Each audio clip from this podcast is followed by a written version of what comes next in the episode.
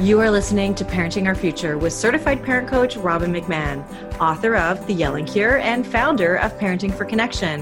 My podcast is all about providing you with the tools and solutions you need in your parenting so you can create the family you always wanted. For more information on my book and other resources, check out yellingcurebook.com. Hello, welcome back. It's Robbin McManne here. Welcome to Parenting Our Future. On today's episode, I want to talk to you about why our kids lie. I know it's a huge trigger, as most misbehavior is for parents, and lying especially kind of freaks us out because we don't want to see our kids as being somebody who we distrust, somebody who we can't tell if they're telling the truth or not. So I want to talk about lying and, uh, and and what it's really all about. And first of all, it is completely normal, right? For kids, lies start around the age of two and escalate as they get up to about the age of 12.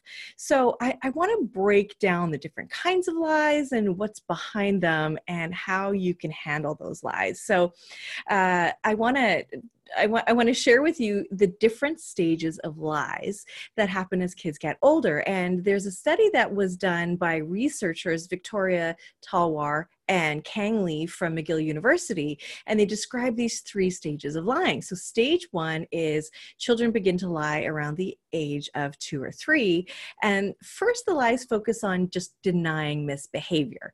They may involve wishful thinking uh, more than deliberate efforts to deceive from the perspective of young children, if they say they didn't do it, then their parents won't be mad and will somehow magically erase their misbehavior. Oh, that's so cute. okay, then we've got stage two. Stage two is around the age of four. Children begin to imagine how someone else may think. Their lies become more believable because they take into account that the listener, they take into account what the listener does or doesn't know and they know the difference between the truth and the lie, and that lying is bad, but they may also want to please adults. So they want to lie to cover up their misbehavior. And then stage three is around seven or eight years old. Children are not only capable of deliberately deceiving someone, they can also manage to stick to a false story and look and sound sincere while doing so. Kids at this age tend to lie because they don't want to get in trouble and because they don't want to think of themselves as bad. Okay, so let's kind of break down these lies uh, because some lies are healthy, right? Uh, with them maybe telling you, like, oh, my teddy bear said he was hungry, right? That is just them using their imagination. And then there's white lies that are told to avoid hurting somebody's feelings. And most lies are told by kids to avoid punishment, to avoid trouble, judgment, or getting away with something. And let's be honest, that's when we tell most lies too, right? They're self serving for us adults as well. now, sometimes kids lie to learn an experiment an experiment so let's say your daughter knows that she's not allowed to have one more piece of chocolate for dessert but you're not home and you've asked grandma to come and babysit and she tells grandma I can have two pieces. Mom always lets me have two pieces. I promise it's okay. She won't have any problem with it. This point, your child is lying to try to get what she wants, but she also has the fallback plan of being able to blame grandma. So a little bit, a little bit more diabolical in that case, if you will. And then there are lies that don't seem to make any sense, like one plus one is three, right? Some studies also suggests that kids with better cognitive abilities tend to lie since lying requires first keeping the truth in mind and then manipulating that information. This kind of lying requires even more involved thinking and reasoning as well and lying proficient lying proficiently has actually been linked to good social skills so maybe not the worst thing ever but at the end of the day we want to have our kids value truth and honesty.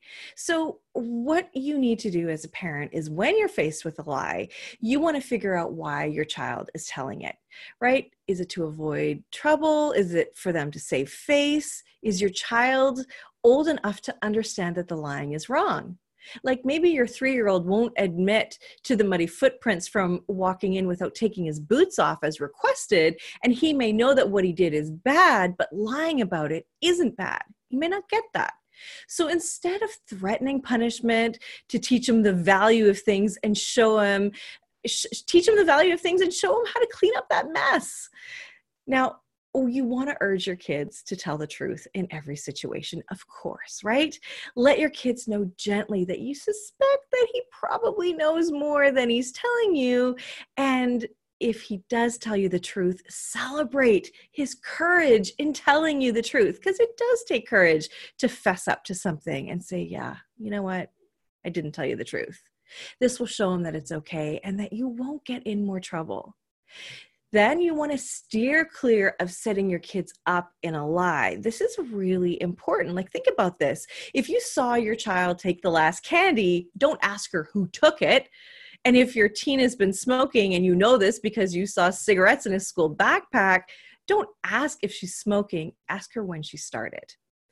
With all lies, you want to make it clear that lying diminishes trust. And the more that they lie, the harder that it is for you to trust them, obviously, right?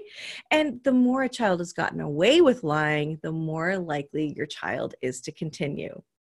And if you think that you might be faced with a lie, I want you to stop it in its tracks as well and say, hold on, before you say any more, just remember how much we value honesty. And that means if you're admitting to something wrong, it's okay. So we value the truth over lies, and you're not going to get in more trouble if you tell the truth, because I know that that's sometimes the harder choice to make. You are currently listening to the Parenting Our Future podcast. I'm parent coach Robbin McManne. If you're enjoying this podcast, please share it with someone who you think might also need to hear this message. And please don't forget to subscribe, and I would be grateful if you gave me a five star rating on iTunes. If you'd like to connect with me, all my details are in the show notes. And for a copy of my book, go to yellingcurebook.com. Now back to the show. Let's quickly touch on older kids. So, for when kids are older, it's a bit different because lying is very different than opting to share, right? It's common with adolescents, with teens, that they may not want to share, but that doesn't mean they're lying. So, with teens, with tweens, give them some space and let them grow in their independence and the confidence that they need to have in their own decision making. Because the stronger relationship that you have with them, then the more they know that they can come to you at any time, even when they're in mm-hmm. trouble or they've done something wrong or done something bad, they're more likely to come to you and not lie to you about things that really matter. Now, this is a really important point to make that when you are parenting your kids, you want to have a relationship with your kid, kids that's built on mutual trust and respect. That means you trust them and you respect them. And kids that are trusted and respected are more likely to give you that back. When you parent your kids in a way where they know at any time that they can come to you when they've done something bad, naughty, or wrong, and your response to them is not to criticize them, not to shame them, blame them, not to punish them, but to say, hey, how do we work this out? How can I support you? Because they see you as a trusted adult, a trusted ally who is there just to support them, even if they've done something wrong. Okay, one last thought. You know what we have to do? You got to be careful about your own lies too. Like, think about and, and I've done this too. Okay, so I'll admit it. Um, you know, maybe you have twisted the truth a little bit to get your child a cheaper movie ticket or um, you know gotten maybe you've got an older child and you want to save the tax on something and you know i don't know you we, we lie about things and uh, what if you even make your child lie for you? Where somebody calls and you say no no no just take a message tell them i'm out but you're obviously right here. Um, you know that models that you are not truthful truthful and how do you expect your child to be honest and truthful when you're not yourself? So really lying is is behavior that is learned. So the truth is having honest kids really does start with us. All right thank you for listening and uh, and i hope this helps you. I'm going to list those three stages of lying in the show notes so you've just got an idea of where your kids are at and i hope that really helps you to not get so freaked out when your child lies but really to go and find out what's going on and just say okay what do we need to do to solve this? How do we how do we create solutions here? And let's talk about what's going on. All right. Thanks for listening. Bye for now Thank you for listening to this edition of my podcast, Parenting Our Future. I'm parent coach Robbin McManne, and if you're enjoying this podcast, please share it with someone who you think might also need to hear this message. And don't forget to subscribe, and if you like my work, I would be grateful if you gave me a five star rating. For those of you who like my content and want more, visit me at yellingcurebook.com to get your copy of my book and to find other resources to help you. Until next time, I am wishing you and your family peace and.